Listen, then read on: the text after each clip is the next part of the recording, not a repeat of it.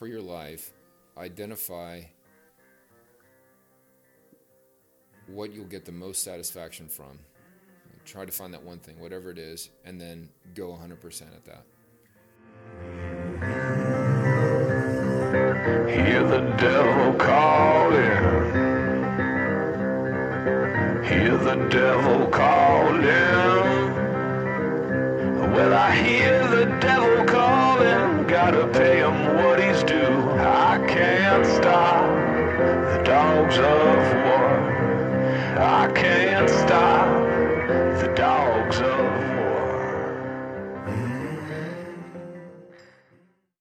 Welcome to the World's Greatest Leaders podcast. Today we have, for the first time, we have a special guest. We have an, an old boss of mine. I definitely learned a lot from this from this guy. I'm sure you guys are gonna learn a lot from him just from from listening to him talk for over an hour. Um, it seems like a long time, but it's it's not really it's not that bad. But this guy is is a book full of knowledge. I, I promise you. If whatever person that comes and talks to this man is, is gonna come come back learn that like learning something new. That like it's just a book full of knowledge. The guy's extra smart, has a lot of experience.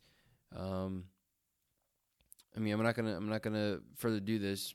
You guys will will will, will find out. So, um, Colonel Jones, how, uh, how are you doing today, sir? Great, thanks for having me. No problem, sir. It's a big honor to have you here, and appreciate you taking the time and come come spend some time with with us and share some experiences and some knowledge to to the audience and with me.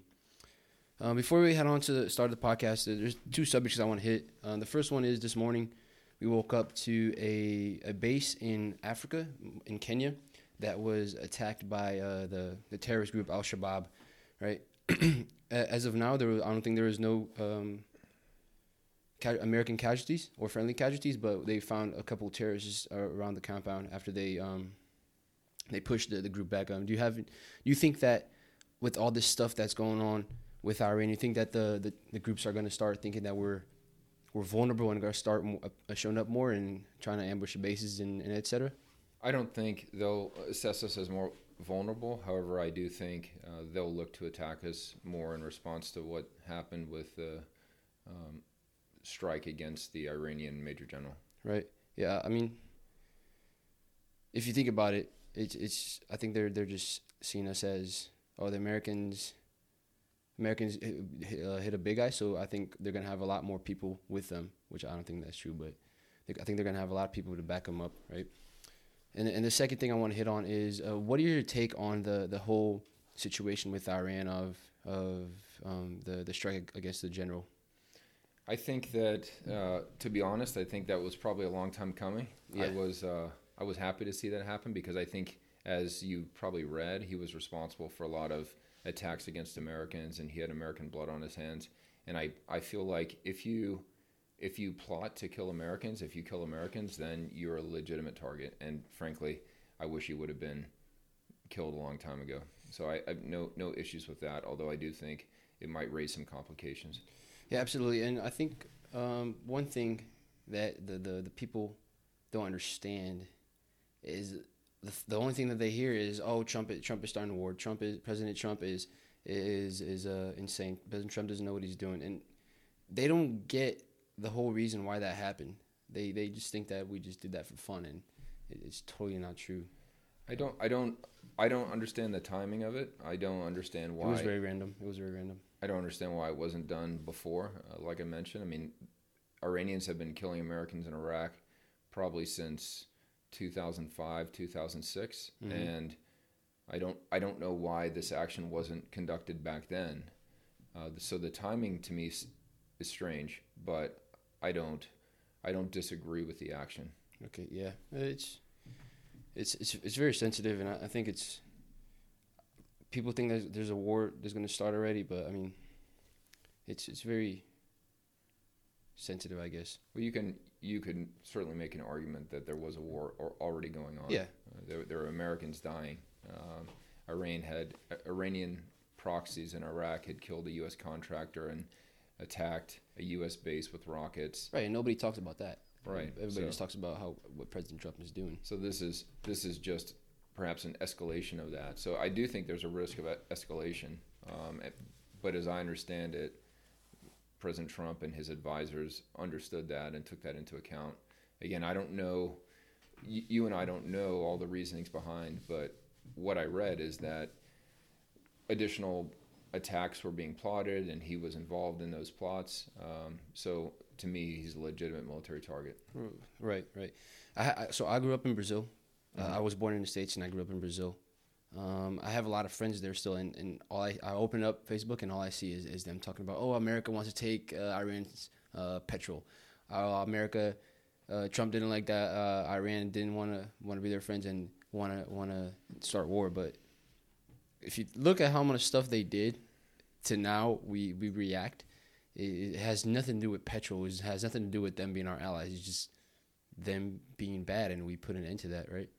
Yeah, I, I don't. I think the the argument over oil is makes makes no sense because we were in Iraq and we we took none of their oil. right. Uh, we were in Germany and we took none of their resources.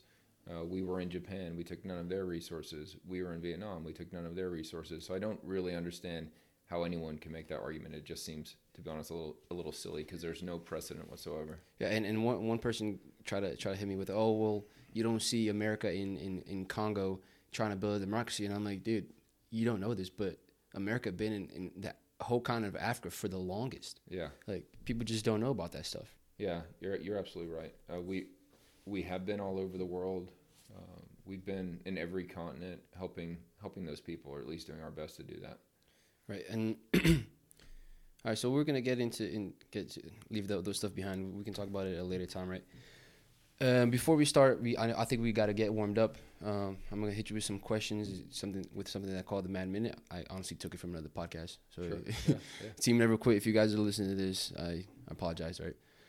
But uh, I'm just, it's nothing crazy, nothing complex. I'm just gonna hit you with some questions. Some of them you probably have to put a little bit of thought in it, but I'm pretty sure you can figure it out. Um, are you ready? Ready. All right. Uh, what is your favorite beer? I know it's German. Mundschaft Keller beer. I knew it. Knew it. Uh, favorite superhero? The Punisher. Why? Seeks justice through violence. That's what we do. that that is totally you. Uh, you just said that, and I, that's totally you. What was your first car ever? Ni- 1987 Ford Taurus station wagon with mag wheels. How much you pay for it? 500 bucks. Did you pay for extra wheels, extra the wheels, or not? I, I, had to buy the wheels because I ran into a curb and wow. dented to the so there were mismatched wheels. I ran into a curb; it was covered in snow. I bent two of the wheels, so I had to buy the. I bought the cheapest wheels I could, which were chrome American racing wheels. How old were you when you had that car? 16. 16. 16. Did you did you know you wanted to join the army back then or no? I knew I wanted to join the military. Okay. I wasn't sure about the army. My my brother was a marine. He went to the Naval Academy. Uh, my dad was in the army. Almost every male in my family has been in the military, but uh, it's been Marines, Army, Navy, no Air Force that I can think of. But uh, was the Army your first choice, or did you go see other recruiters?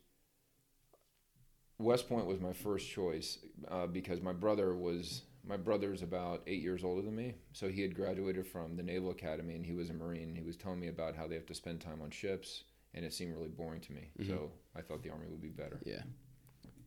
What was the hardest military school you went to? I tr- I went to pre scuba four times when I was a ranger instructor, and that was one of the hardest schools I've been to because you almost have to change your body to do well in that mm-hmm. course. You have to learn how to hold your breath. I, I had to. I went from about two ten to one eighty five. Damn. Because uh, you can't. I went to pre scuba back to back to back. I went okay. for three months straight, uh, over and over again, and you exercise so much in pre scuba that you can't eat enough food to replace all the calories. So mm-hmm. you can't not lose weight because it's probably eight to ten hours of exercise every day. And are you like getting getting jacked up, or are you just? No, just le- leaning out uh, because you you fin a lot. You mm-hmm.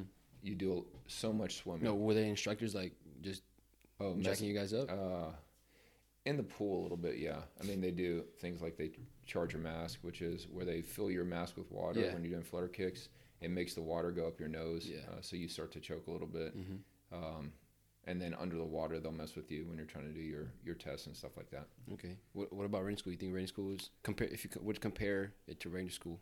Ranger School is different. Ranger School is is um, pre scuba is moments, well, days of extreme fatigue and exercise, but it you're through the worst of it in about a, a week, a week or two. How long is it?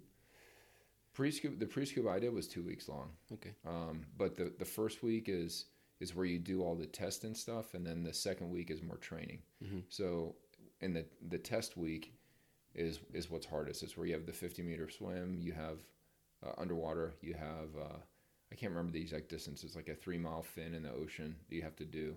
Um, you have to do weighted belt swim. You have to tie knots underwater. You have to do stuff like that. So that first week as a smoker. Okay. Um, if you could choose to redo college, it doesn't need to be the same college you went to, any college, or redo Ranger School, what would you do? Well, that's a that's a hard question. I think. I mean, col- college is, is fun. Ranger school is not that fun. So I guess uh, I think redoing Ranger school might be more. I, I don't I don't think Ranger school would be challenging right now for me. So I'd probably redo college. Okay. If you were at an airport and an airline gave you a ticket to go anywhere in the world that you want, you can't go home and pack your bags. You can't go home and get your family if they're not with you. You just gotta go with who you are with, and just go. I would go to Australia. Why would you go? I've Australia? never never been to Australia. I've never been to that area of the world, and I think there's got to be a lot of interesting things to see and do there. Mm-hmm. Okay. Uh, if you could call yourself five years in the future and ask any question, what would that question be? what happened what happened I, i'm at a turning point in my time in the army i'll Okay. either if you're out- staying in or not? yes if uh, am i staying in am i getting out and what am i doing because in, in that that to me all kind of shakes out in the next five years So how much how much longer until you, if you don't re-enlist, how much longer do you have until you get out? so i could i could retire right now i have over 20 years it'd be 21 in may Okay. um, i have to see if i get a brigade command or not uh, what kind of brigade command i do and then basically i'll take it assignment by assignment from there Okay. um, if all jobs paid the same, what would you be working with? Oh, I, I, I love the I love the military. I would you be in the military? I'd be in the military. Would you try to? Would you rather be like special operations or something? I I like I get a lot of satisfaction from doing our job in combat. I mean, it's a it's a mixed bag because people get injured, your friends can Mhm. get killed and hurt. Um, you're exposed to danger, but there's a lot of there's satisfaction in doing the job. It's probably like I'm sure it's similar for police officers. Um, Maybe SWAT. Yeah, something like that. You, it is a dangerous job. It's a hard job. Your friends can get hurt, but there's a lot of satisfaction. So, jobs that can get me in the fight, I'm I'm happy to do. But but do you think at the at the rank that you are in for, do you think you're gonna have a lot of action like you had when you were a brand new lieutenant? no, it, it, it won't. But you can help help the organizations that you're in, right? Okay. So if you make good decisions as a leader, you keep people alive. Um, you can get get rid of the bad guys, and there's satisfaction in that. Okay. it's just basically the moving to the next step right it's it, it- contributing but in a different way Yeah, it doesn't matter what what what uh, branch or job you have, or you're gonna get to a point that you're no longer be doing like combat. Like look at General Milley. right He's, yeah a, he's a was a fifth group commander, entire career as, as a Green Beret, and, and now he's he doesn't really do combat job anymore, right? right but you could think you think of it like this so in one-on-one we never ended up deploying to combat but at some point if if you guys stay in the army you'll eventually go Absolutely. So then what I was trying to do is get you ready for that. Like if when I leave, have I done everything I can to get you ready? And that that was my that's what I tried And to you, do. you you could see that across the board uh, in the unit now. Like you can you can tell that you can get a private and put him to do be a team leader, and he will know ex- like not exactly to the perf- like perfection, but he would know basically what to do if he was a Right. team leader. Like everybody across the board w- was ready to go. yeah. At least the the So there's satisfaction in that. Yeah. Um, what is one skill that you would like to have that you currently don't? I never remember I told you I went to pre scuba all those times. I had a choice to go to scuba school, to CDQC, or go to Fort Bragg uh, to deploy, and that was that was in 2004. And if I went to CDQC, it would obligate me to stay in the unit for an, or at RTB for another year, Mhm. and I'd already been there for a year. So I- RTB is a Ranger Training Brigade or Battalion. uh, Ranger Training Brigade, and I was at Six RTB, which is the Six Ranger Training Battalion uh, down in It's Florida. in Fort Benning, right? It's a no, it's in Florida at Eglin Air Force Base. All right. So I had a choice to to go to Bragg and deploy for the war, or go to CDQC. What rank were you at the time? I was a captain, Mhm. and I Did did not want to stay at RTB for another year. Did So you already do company level commanding? No, that was before. so you went to Bragg to be a company commander Yeah. and go to Yeah, was it what, what it was did you go? OIF. Okay. OIF. So I never got to go to CDQC. I would have liked to have gone. Okay. but it, it was my choice not to, and I would make the same choice now because I did end up deploying. It was a you know ama- amazing, meaningful experience for me, Okay. but it would have been nice to go. Um, have you ever felt invincible? Yes, When? I was in uh I was in Baghdad and we had just done a raid and uh, we were stuck in a 360 degree ambush, or we Mhm. and the only the way that's possible is if the bad guys are on roofs shooting down at you.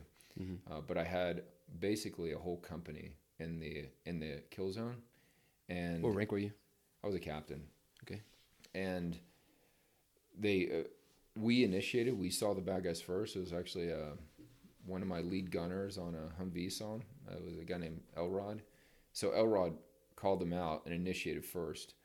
So What that, weapon did he have? he had a 240. Okay. So that caught the bad guys off balance, and they started shooting, but it was it was kind of there was they had a low volume of fire because we had initiated on them, uh, and my guys in the back, I had a a platoon in what we called back then hunter boxes. It was a five ton truck with an armored box on the back, Mhm. and you kind of ride in the back on bench seats.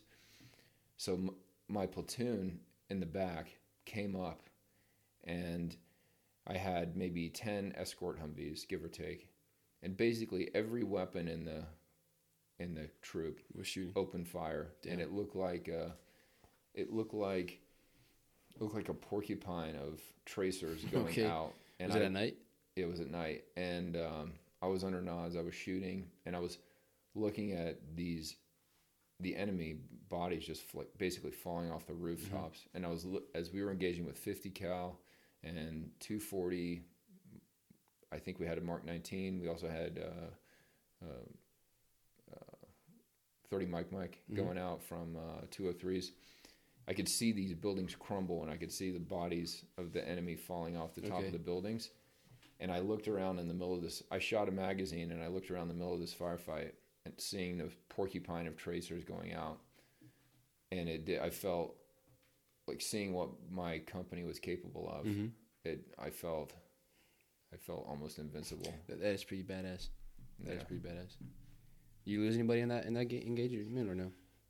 No, no, we didn't. It was amazing. I was my everybody my felt invisible. my my Humvee was all shot up. Like all my, I think two of my wheels were shot out. There was bullet holes in my windshield.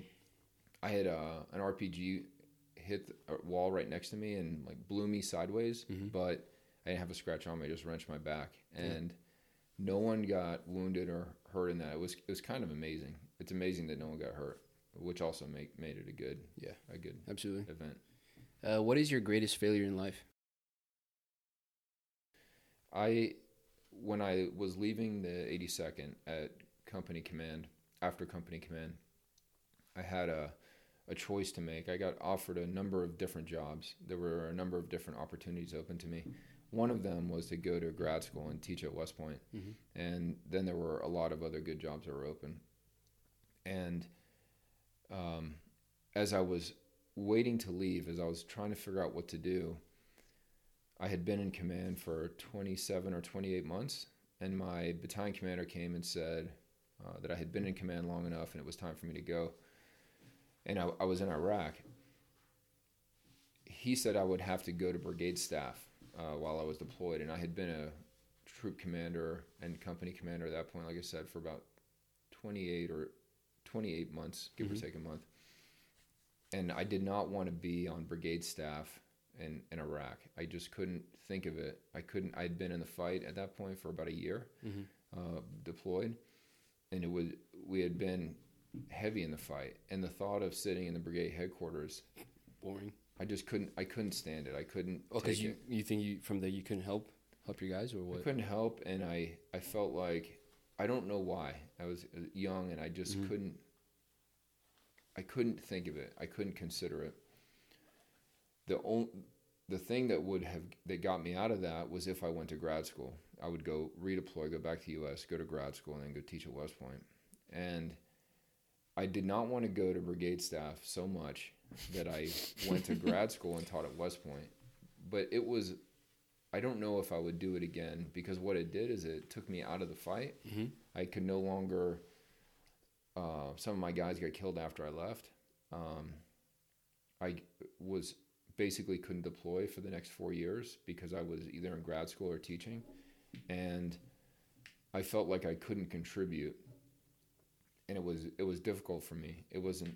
I didn't like. I didn't like that. I I didn't join the army to go to grad school and teach, especially not during a time of war. So do you do you regret uh, teaching at West Point or no? I, I, I do, but only only for that time period. I, I Mhm. for example, if if there's no war going on, I wouldn't have it wouldn't have bothered me. But because there was a war going on, I felt like I needed to contribute, and I didn't feel that I could contribute as much from West Point and grad Okay. school as I could in the fight. So Yeah. I wouldn't.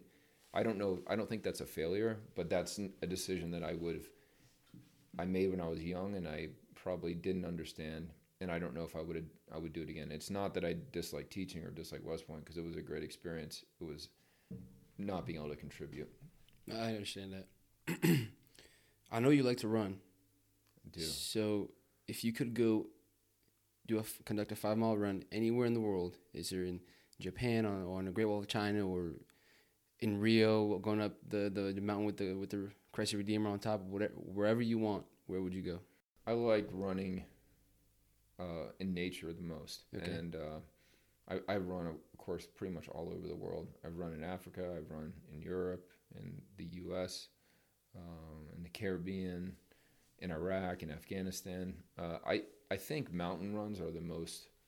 Mountain runs are the best, and I, I like the mountain runs where there's a lot of scenery to look at. Mm-hmm. So I I guess I would pick probably somewhere in the Alps. You know, if I if I had to pick the best possible place to run. But to be honest, I, I'm, I like running almost anywhere. I, I tell you where I don't like to run. I don't like to run in cities at all. I don't like the air, and I don't like dodging cars. I don't like that at all. I see, I see, I seen um when I was in Amsterdam over this past leave, there was it was super crowded over there on the main road, and I see some dude running, and he's just getting mad and frustrated Yeah. all the tourists there. I'm like, dude, you're running on the wrong spot, man. Yeah, yeah, yeah. I don't. I I try not to run cities ever. Who could win a fight to death, uh, Lieutenant Colonel Jones in 2020, or brand new Lieutenant Jones in uh, '99?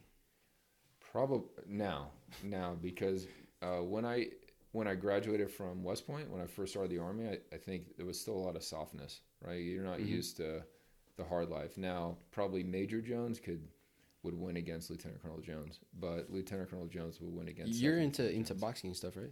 I used to do. I used to fight MMA. Okay. Um, I fought MMA for 18 months when I was at grad school.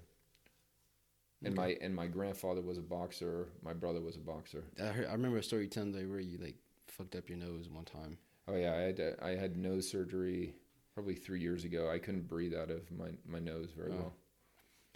Opened it up. If you were president for a day and you had the power to pass anything through Congre- Congress and it would immediately get approved, it could be anything. What would you pass?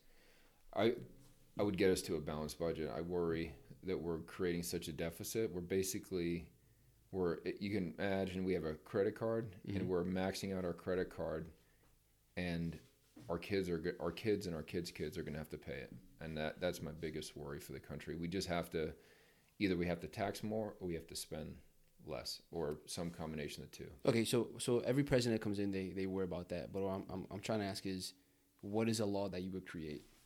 I would create a law that says until we have a balanced budget, we're going to increase tax by a percent and decrease spending by a percent Okay. until they meet. All right. Uh, if you could, uh, this kind of hit a question that we had before. Uh, I don't know if your answer's gonna be the same, but if you could go back to anywhere in time and do something different, when would it be and where? It's I would do I would do either. There's two options. Um, one option would be just start in high school and redo it all, um, because you know throughout my life I there's decisions I would change um, if I could. Now, if um, what's to go back, there's that one decision I made Mhm. to go commit myself to two years of grad school and two years at West Point, Yes. which four years. That would be the decision, the single decision I would change. Um, however, if I go, went back to high school, like I remember, I got I dislocated my shoulder in a Mhm. football game. I remember that football game. What position you played in football? I played um, I played fullback and linebacker, um, but I ended up getting hurt playing nose nose guard. I played nose guard for like half a season. Uh, do you do you have like a favorite NFL team or a college team? Well, of course, I went to West Point, so I like Army, um, the Army football team. My wife went to Tennessee, so I like the Tennessee Vols. Uh, I also went to Duke, so I don't mind Duke. For professional football, I don't really have a team. I guess I'd root for the Titans. I absolutely hate the Titans Uh, right now. Yeah. Oh, because they beat the. Are you a Uh, Patriots fan? yes, I'm definitely a Patriots fan. That's right. Yeah, I heard about that. That that got me very upset. But I'm also upset the Patriots uh, for playing like trash. Right. All right. This is gonna finish up our, our mad minute that actually went 25 minutes. I try I try to keep it as low as possible. When when I had uh when I had Andre on, it was five minutes. But when I had a Max, it was it was like 17 minutes. So I think you're you're in the front Oh, right now. Sorry, I'm talking too much. It's fine. It's fine. But what is the best piece of advice you can give to someone? Best piece of advice is to, for your life, identify what you'll get the most satisfaction from. Like try to find that one thing, whatever it is, and then go 100% at that. So whatever it's going to be, whether it's computer programming, football player, soccer player, Mhm. baseball player, army person, navy, whatever, identify what what you get the most satisfaction from and give that 100%. for the for the for the for the people that are listening right now, right? Um, lots of them come listen to this podcast when they when they're struggling with with um, some decisions to make. If if they're lacking motivation, if they're going through some problems at work or or whatever it is. And I know by working under you, I, I know that you always praise being uh, mentally and physically tough, and you should you you used to beat that beat that down on us a lot, like 18 mile ruck marches, doing uh, um, doing going hard for PT um, putting us in situations where, where we would think that damn this sucks, but I need to finish this because because I have to, right? If I don't finish this right now, I'm, I'm not going to finish this when I when I'm deployed in in Iraq or Afghanistan, or whatever. So what what a this is for the people to to put someone that's listening on on the, the path to to get gain that mental and and um physical uh, readiness and to put someone in that path. What is someone that you can tell that person to show them that the the body has a much bigger limit that you think, and it's all in control of your mind. To to show them to if you just get your mind right to keep pushing. What what is something that you would tell that person to just keep going? It's it's important. I, I do feel any kind of fighting, martial arts, combat. It's a it comes down. There's a part of it that's a battle of wills, right? You're you're fighting against someone else. You could think of a wrestling match, right? So if you go 100% in a wrestling match against somebody who's going 75%, maybe you get them in a bad position and they could either give up or they can try to fight through it. But sometimes, you know, it's you might be smoked, you might be tired. It, it's it could be easier to quit, right? If you're if you're tired, you're smoked, the other guy's better than you, he's got you in a bad position, you can try you can fight hard to try to get out of it, or you could just quit and submit and, and it's over and the physical pain is done. So in something like a wrestling match, that just means you lose a wrestling match. But in something like combat, it you you could be dead. And it's not just you who could be or dead. your buddy can be dead. Your buddy And you could gotta be live with dead that shit. and and I've I've seen that happen. I've seen I've seen people quit in combat. I've seen people go down who didn't need to go down, and so that's that's why I think it's so it's so important to be tough.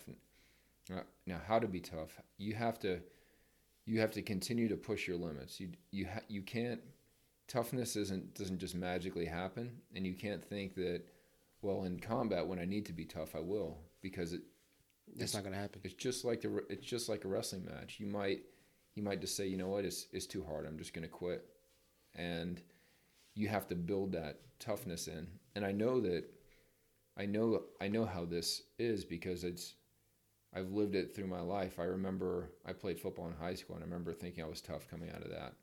And I went to West Point. I found out I wasn't as tough as I thought I was, right? Cuz that some of that was hard for me. I graduated West Point and thought I was tough from that. I'd been through West Point. I went to Ranger School and that was hard for me. And Did you go Ranger School right after West Point? Pretty much. I went to I graduated West Point in June of 99 and went to Ranger School in November 99. I did OBC in the middle. Um, and then, so I finished Ranger School. I thought I was hard then. Then I went to a unit and that wasn't, that wasn't that hard. Um, but then I went back as a Ranger instructor and I thought I had some hard times there. So, so you went, you were a Ranger instructor before you got deployed the first time or no? I, well, I went to Kosovo from Campbell, if you okay. count that as a deployment. Then went back to be a Ranger instructor. Uh, I did that. Uh, and I thought, you know, it was tough coming out of that. Oh, and I, that's when I did CD, uh, pre scuba so many times. I mm-hmm. did, did it three or four times. I thought I was hard coming out of that. I went to Bragg and I went to combat, and combat is hard. It is, it's hard. It's hard physically. You know, w- walking in 120 degree heat with all your kit on. It's hard when the people you care about get hurt or die. It's it's hard when you have to go with no sleep it's hard to always be alert. It's hard to always pull security. All these things are hard. So you finish combat and you think, well, now I'm a combat veteran. That's hard. But there's different degrees of that. And then so you continue going through life and you realize there's still more that your body can do if you if you have the toughness physically and mentally to do it.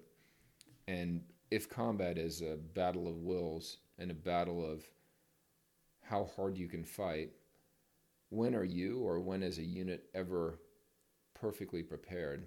And the, the answer answer that from my experience is you're never perfectly prepared. You just do the best you can to be as ready as you can because that's how you're going to win and that's how you're going to bring people home. Okay. yeah, and, I think you mentioned on like, oh, somebody's like, yeah, I'll be ready for combat the day it comes. It's, it's, it's definitely not how it works. You're gonna you're gonna get there and you're gonna be you're gonna be annoyed. You're gonna be you're gonna be sucking. You're gonna be tired. You're gonna be hot, or you're gonna be cold. And like you said, if, if you can't quit there. You you can give up, but if you give up, you're just putting everybody else in danger and yourself. Right.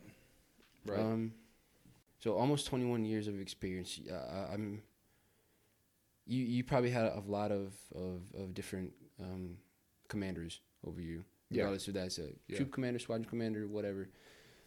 Um, do you think that your leadership approach, uh, compared to the to the previous units you've been in, the previous previous unit commanders and the previous units that you commanded, mm-hmm. you think it had changed along the way, or yeah. you, you stick with the one and you, you kept going with the same one? Yeah, it. Yeah, it's absolutely. My leadership has has changed. It even changed in one nine one when I was in one nine one, mm-hmm. um, and it changed. Can you talk about that? Like how?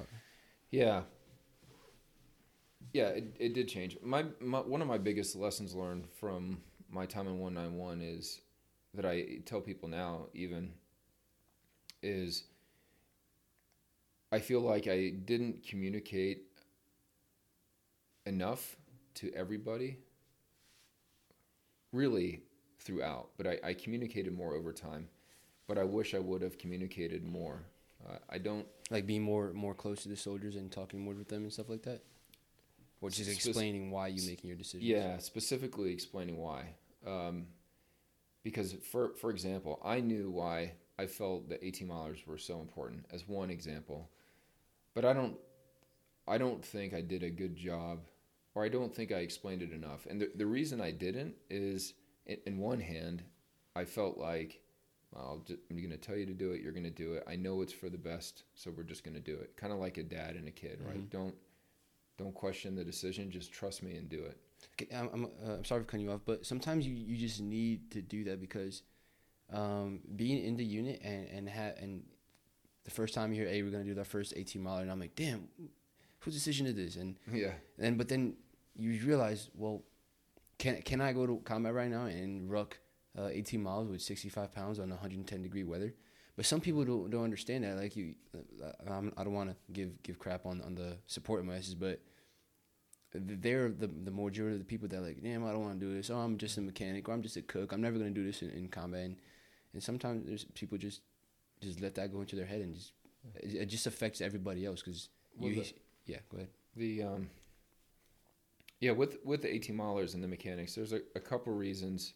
There's a whole lot to ex- explain that. Um, one is I didn't want the support guys to not be a part of the unit. I feel like it should be a unit thing, so everybody should do it. Mhm. From the S1 clerk to the mechanic, everybody should do it because we're all on one team. It's like one family.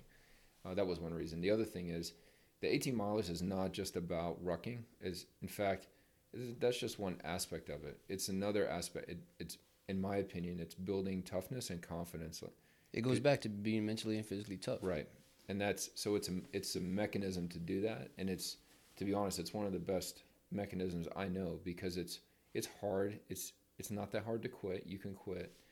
It's not that hard to do, but it seems hard. hmm So to me, that was that was the best the best possible thing.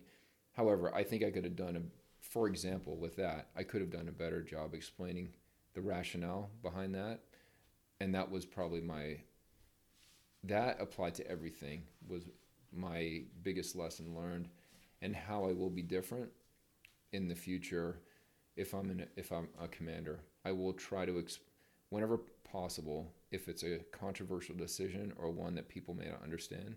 I'll do my best to explain it. Yeah, I mean, the 18 milers, the 18 milers did did suck, but at the end of it, you're like, I feel good right now. Well, Yeah. I'm sore, but I feel good that I just rucked 18 miles with, with all this weight on my back, and it's it's hot as it's hot as balls, and I feel good. I, it's one at that time like, oh, I feel invincible. You feel invincible for like five minutes after you finish it, Yeah. then you go back to reality. But it it, it was good the feeling of finishing it. Um, I, I want to get a little bit in, in into doctrine, right? especially with someone like you, the where you experienced when um, before and after the the the, the GWOT started, the Mhm. OIF and OEF and all that stuff. Uh, compared, if if you compared to when you first joined the army, where the with how the training was and all that stuff, w- were you big in in in using doctrine for training? Yeah, yes. The so I was I was a captain. I was a no, that's not true. I was a first lieutenant when the um on 9/11. I Mhm. was a first I was a company XO. So I'd been a rifle platoon leader for about 11 months or so and then maybe 9 to 11 months. It's been, you know, been a while. I was a rifle platoon leader at the 101st. And then I became a company XO, and I was a company XO for a little bit over a year. And during that, as a company XO, I, we ended up deploying to Kosovo for Mhm. Joint Guardian. So as a rifle platoon leader, we had not deployed; we were just training in the in the rear. And then as a company XO, I ended up deploying for Kosovo, which was like peacekeeping, not Mhm. not combat. So I only have the perspective really from, from before the global war on terror as a platoon leader, but I, I do remember we did we did use doc. We had seven eight, which was the uh, infantry platoon manual, and I carried around in my rucksack, and I referenced it on all the stuff we did. Like uh, we had to knock at a bunker, or we're gonna do an attack. I would look through the manual and make sure what I was doing was based on that, and then when we would do large field problems like a brigade field problem or a battalion field problem, it was the same. Peop everyone was trying to base that in doctrine. Right, and and but do you ever get to a point you you you read through the doctrine, you're like, this doesn't make sense. Do You ever get to that point? I think here's here's my thoughts on doctrine. Doctrine is always a is a guide, and I try to. I, I will sometimes deviate from doctrine. Like in one nine one, we would deviate from doctrine from time to time, but I think you should never deviate from doctrine because you're ignorant of it. You should deviate because you've made a choice, a choice that As a leader, yeah, as a leader, and so I know doctrine says to do it this way, but due to these unique circumstances, I'm going to deviate from that and do it a different way. Um, for example, uh, what what C Troop will do. C Troop is a C Troop can fight as infantry if they have to, or they can be employed as LURS. So, how does how do you employ C Troop? It really depends on the circumstances. Mhm. So I I would deviate from doctrine in terms of how I would employ C troop, depending on the conditions. As an example, and the other thing is whether you're going to fight for information or not um, for the mounted troops. So, um, just just going back in, in doctrine, right? Um, a lot of time, a lot of times when when uh, you're doing training and you go into doctrine, and example when when the first uh, global war on terrorism started, uh, I I don't really think that we were that that familiar with how to clear a room, right? Yeah. And I don't think um, I'm pretty sure the doctrine hasn't changed since then, since before that. So today, you you you have you I mean, you have all those those different ways in um in clearing rooms and and uh patrolling and, and all that that stuff, which a lot of people like to reference the the special operators, which is kind of like the cool guy way to enter. And doing uh, some live fires uh, under you, you would uh, really go back to doctrine when we were doing um, room clearing. Uh, is was would be there a reason for that, or or what? Or just think it was the right way to do it, or just didn't agree with how how well the how we would do it? So there's many. There's many there are lots of different room clearing techniques. Like there's, for example, the FBI uses a big shield, or at least I think they do, and a lot of law enforcement will use a big shield. Uh, so the lead of the stack, the guy has a big shield, mm-hmm. and he puts his pistol around the corner of the shield. So that's one technique of, of how you you're going to move up to whatever the breach point is, or the door, or or whatever. And then uh, when I was, I know really say maybe in the 80s one of the techniques for clearing a room is you threw frags in every room a frag grenade. The obvious issue with the frag grenade is whatever is inside is going to get wounded. So if there's civilians in there it's a, it's an issue. If you look at say like band of brothers or saving private ryan you'll see them throwing a lot of frags mm-hmm. in, the, mm-hmm. in, the, buildings. We don't do that as much anymore uh, because it's indiscriminate. You'll see them throwing flashbangs and stuff. Right flashbangs but not as much frags. Um, so, so there's basically lots of different techniques to to enter a building clear room, and I I learned this in a previous job. We had different types of special operations forces, and every every person had a slightly different take. For example, when you're entering the door, do you pie off the room from outside the the room? That's one technique. Or do you, as soon as you open the door, do you enter to try to get your points of domination? And I've been in these multinational and joint task forces where mm-hmm. that everyone wants to debate on how to do MOUT and then eventually you come to some kind of consensus on how you're going to do how you're going to do it when I was in command, I didn't necessarily want to get into those long debates with, say, A troop deciding they want to do it this way, B troop deciding they want to do it this way, C troop deciding something else. Rather than that, just let's stick with stick with the basics uh, to get to a basic level of proficiency.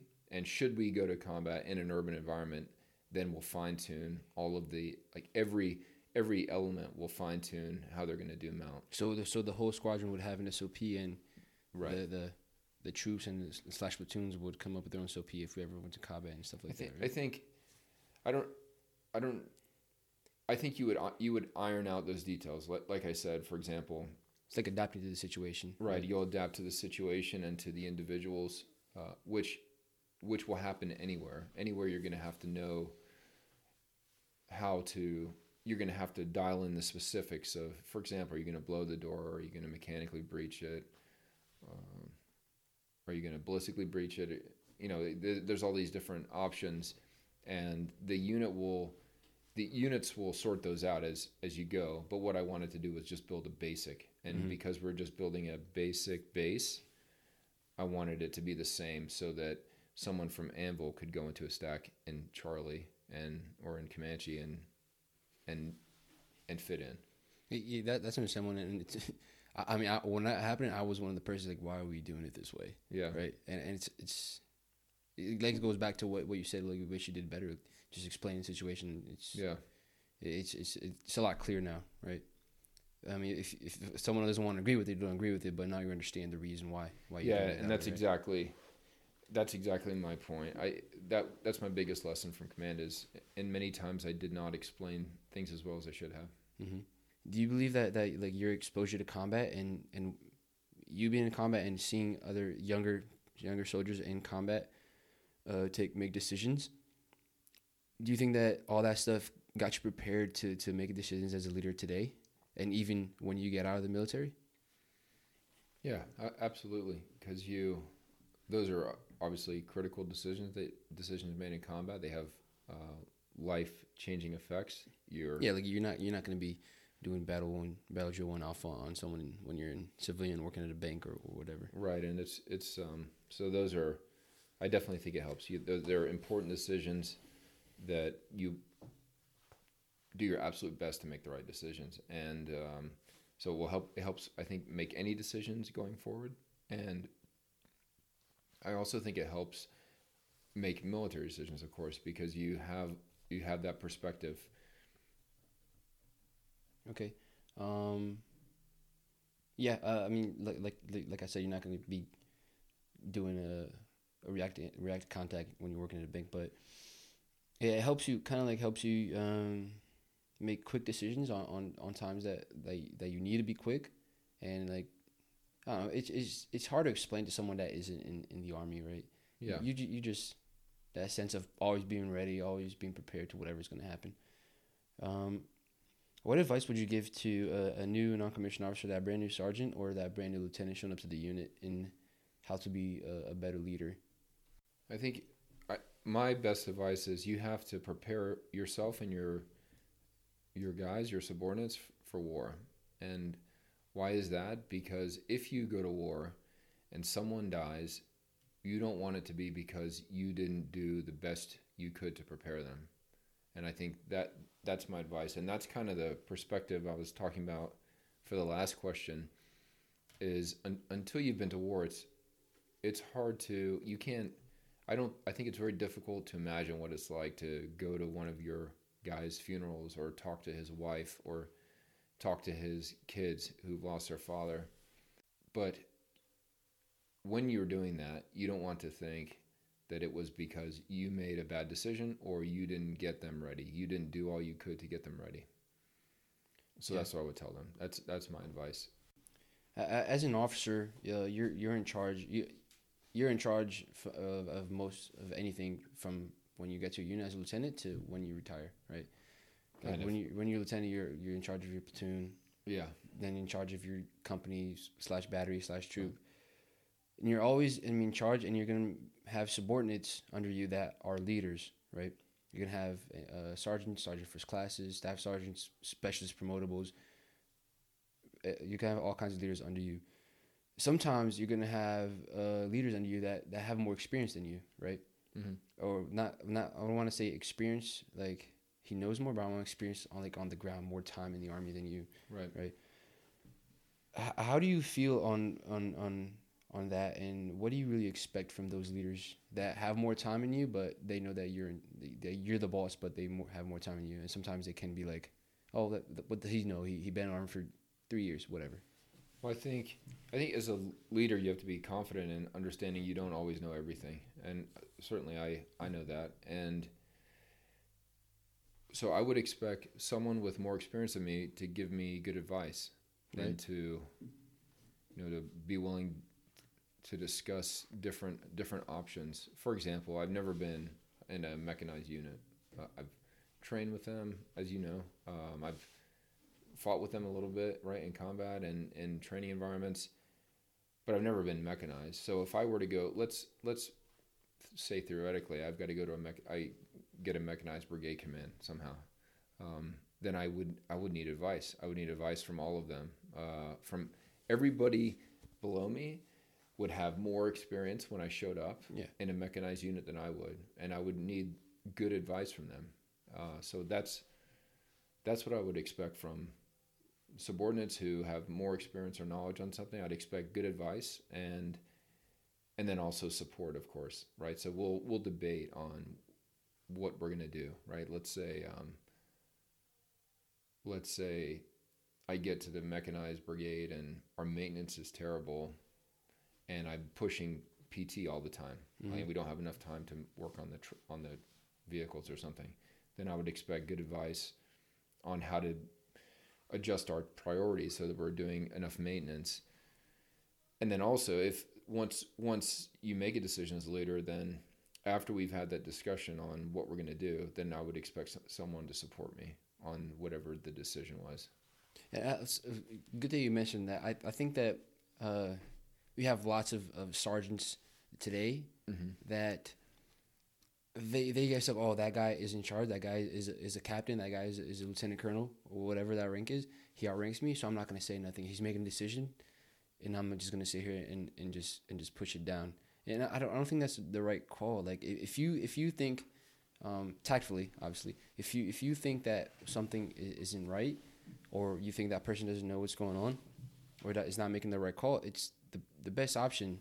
Like I said, tactfully, is to uh, approach that person and talk to them. And say, hey, have you thought about doing it this way instead of like this, right. or why is it this way? And I think as, as especially as, as an NCO, you, you, can't be scared of, of just talking to someone just because that person is higher ranking than you, right? Yeah, no, it's exactly right. So if if I'm working for someone I don't don't agree with the decision, I'll do I, I think through a couple things. One is does it is it is it an is it significant enough that I need to talk to them about it? For example, let's say um, just a silly example. Colonel Jones, go take your trash out right now. Like, well, I'm in the middle of doing something. I don't really want. I don't. I'd rather do it later. But is it worth? Is it worth approaching them about that? No, I just take it out and fine. It's not a big deal.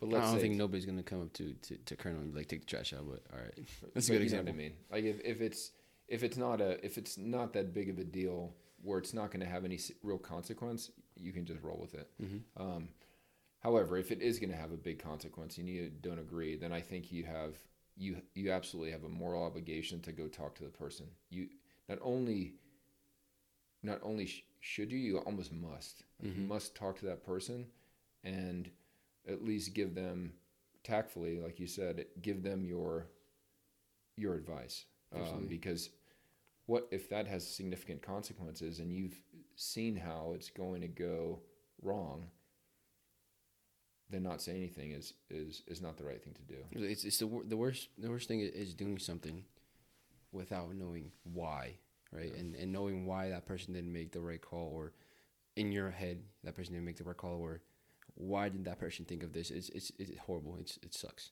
right? Yeah. Uh, what was the hardest decision that you you made as a leader through your time in the army? It's something that you really had to put a lot of thought into it.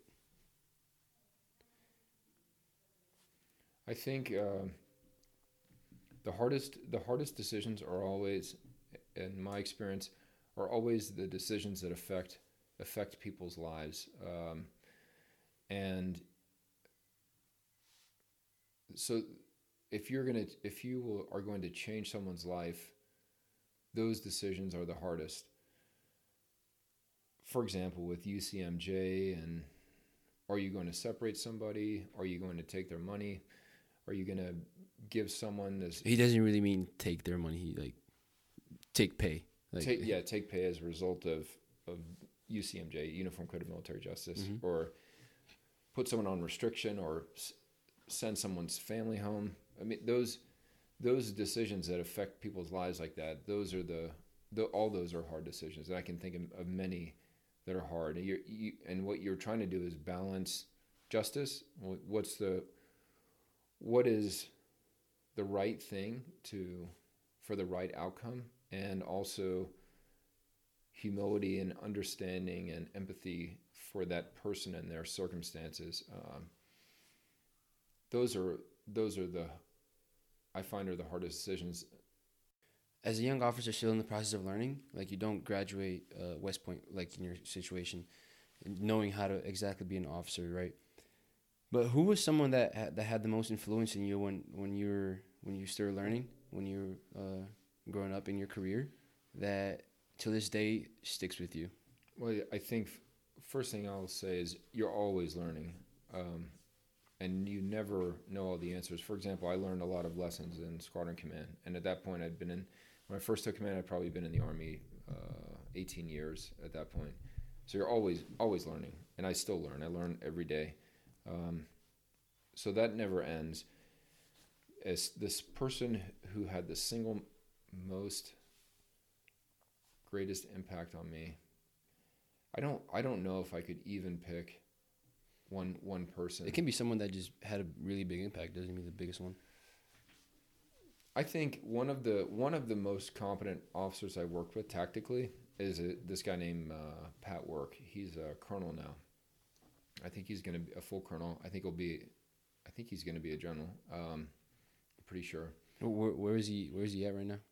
Now he's in the he's at the Pentagon, um, working on something. However, he was my battalion S three when I was a troop commander on my first deployment to combat, and he was in my opinion, he was gifted tactically. We had very good orders and very good missions, and the whole process for preparing and executing the mission was really good. And I think I, I probably learned the most from him. Uh, have you have do you still have a some kind of relationship with him or, or no? I, I not obviously not as much as I did before. I I probably email back and forth with him. Um, maybe a couple times a year, and I, I talked to him on the phone maybe once a year or so. I, I talked to him just a few months ago um, when I needed some advice.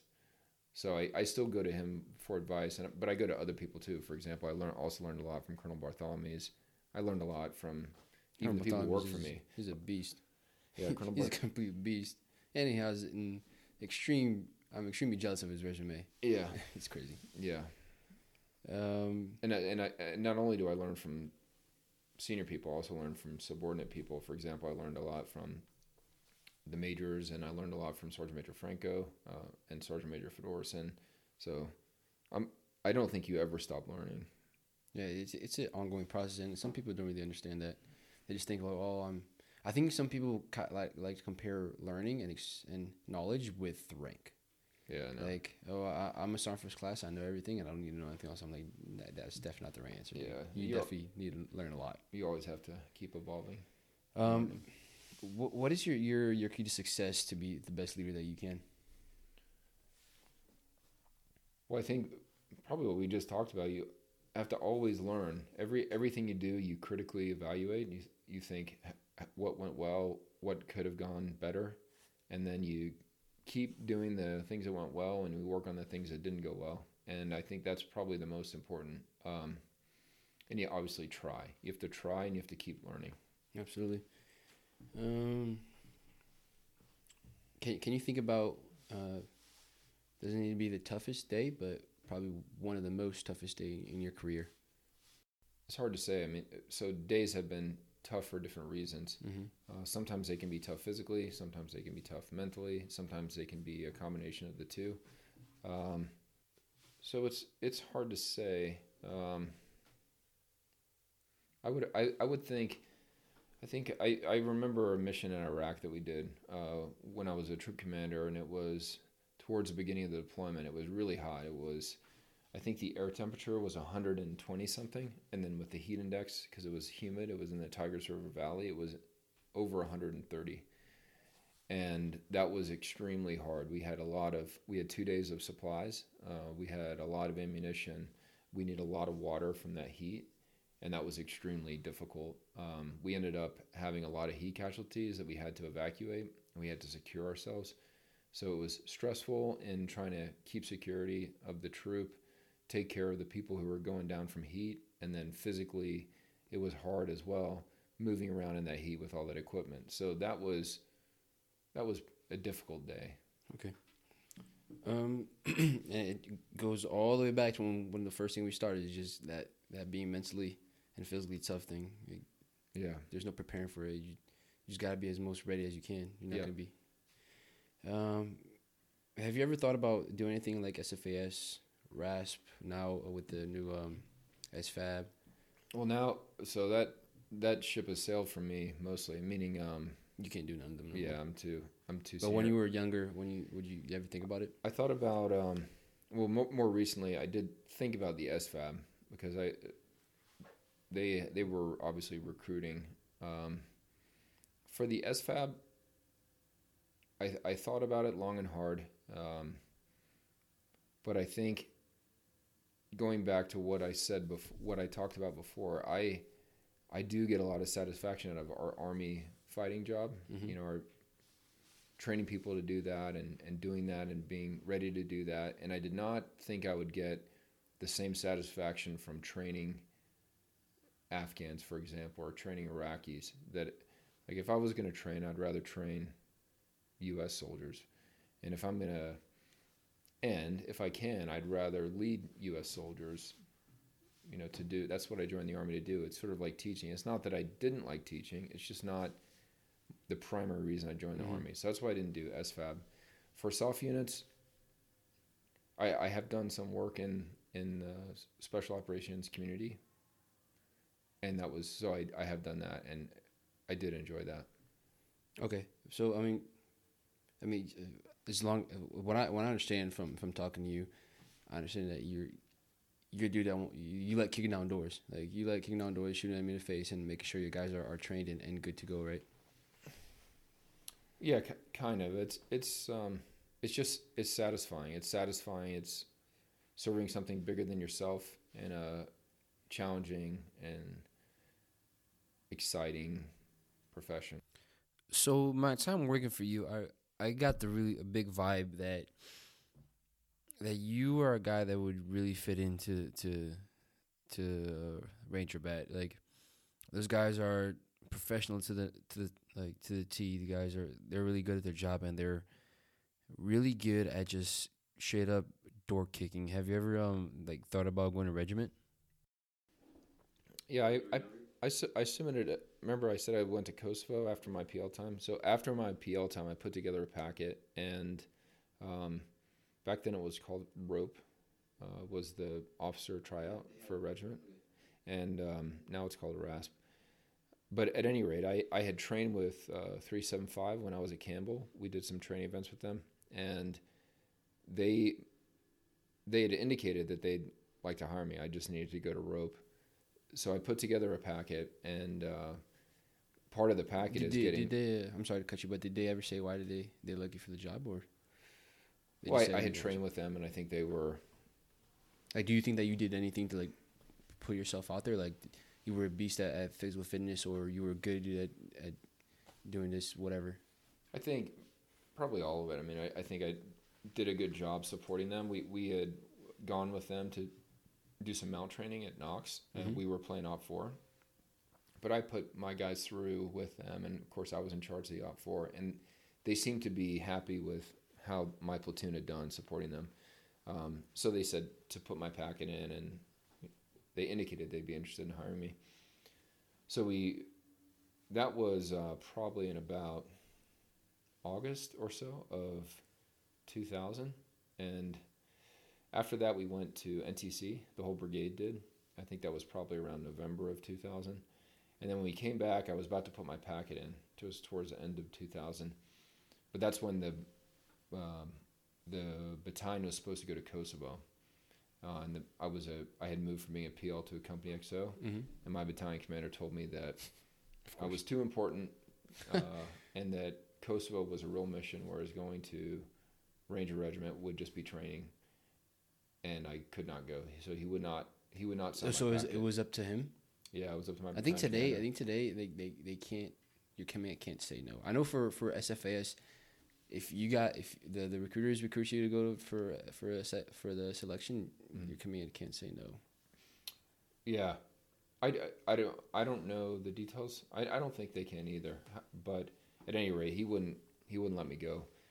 So I didn't go. I went to Kosovo. I was in Kosovo from probably something like March of 2001 until November December of 2001. And then when I came back, he said, "Well, you're back. We're back now. You can go." And when I talked to regiment, then they said I was too senior, um, meaning I was it was too late. I was about mm-hmm. to about to be a captain, and oh, okay. So I didn't. So I didn't go then. Then when I left, I told you I chose to go to grad school mm-hmm. uh, after company command, and I that didn't allow me to pursue any other jobs. One of the jobs that I m- could have pursued was going to regiment, but like I said, I did not want to go to brigade staff, so I chose to go to grad school. Which, as I mentioned in hindsight, I don't know if I would do that again. It's been great having you on here, but and we're, we're fortunate to get into our last question, right? Um, so I, I believe that leadership is is spoke a lot. We talk a lot about leadership, but I don't think it's talked enough, right? Mm-hmm. Um, and I think uh, one of the like I said in the beginning, one of the reasons that people are gonna people that listen to this podcast or the people at least I'm targeting for this podcast is to people that are on that struggle. They're they're leaders that are struggling in making a leadership call, or they're about to be leaders, like like myself. I'm I'm I'm, I'm especially promotable, and I'm almost about to be a sergeant, right? Um, but what is a message or a story that you have uh, to the listeners to help them face whatever they're going on right now, or whatever difficulty they are going through to accomplish one of their um, objectives or goals? Well, I mean, it, it could be my personality, but usually when I have, if I have a big a goal, like let's say you want to go to SFAS, right, and pass SFAS. So you should look at uh, my advice to you would be you look at everything that you have to do that's associated with that. Like there's probably some kind of like uh, GT score test. There's an obstacle course probably. There's some kind of foot march. There's land nav. There's leadership. There's um, whatever else is involved, and then you you look at the those requirements and you figure out where you are in each of those. Like let's say let's say your GT score is already through the roof, like it's whatever the highest score is, 180. Then you don't need to worry about that. But let's say your PT is terrible and you're worried about the obstacle course and the foot march and whatever. Mm-hmm. Then you've got to make a plan to address those weaknesses. Let's say you're good on GT score, you're good on PT, but your land nav is terrible. then you got to figure out how you're going to get better at land nav. And then you figure out, so you put a mark on the wall for this is when I need to be ready, and then make a plan on how you're going to get to that, how you're going to get that done. Um, and then do all you can to, to get it. Uh, so, for example, if your land nav is bad, they have, believe it or not, they have land nav video games. So yeah, get the land nav video game. Uh, there's books on land nav. You could just go practice land nav uh, on your own in the woods, right? So there's different ways to to do it but figure out what you need to do and then make a plan that you make a plan that will get you there execute the plan assess where you are and keep doing that. That'd be yeah so, so so find a problem assess the problem and work the problem right? Yeah. All right. Um so yeah this is this is the end, end of the show. Um i really sir i really appreciate you coming on and spend some time with me so we can talk about all kinds of stuff. It, i mean i think i learned more in these, this an hour and a half of talking with you than I ever learned to talk to anybody else. Right? It, it's, a great experience, and I really appreciate you coming on and spend some time with me and, and sharing your experiences with with the guests and on how they can become bigger leaders. Thanks. Thanks for having me. No problem, sir. All right, leaders. This concludes today's episode. I really appreciate you guys listening to the podcast. I really appreciate you guys um, sending some feedback and sending some some support to the show. Um, Remember, leadership is talked about a lot, but not enough. Stay humble and stay hungry. And I'll see you guys on the next episode.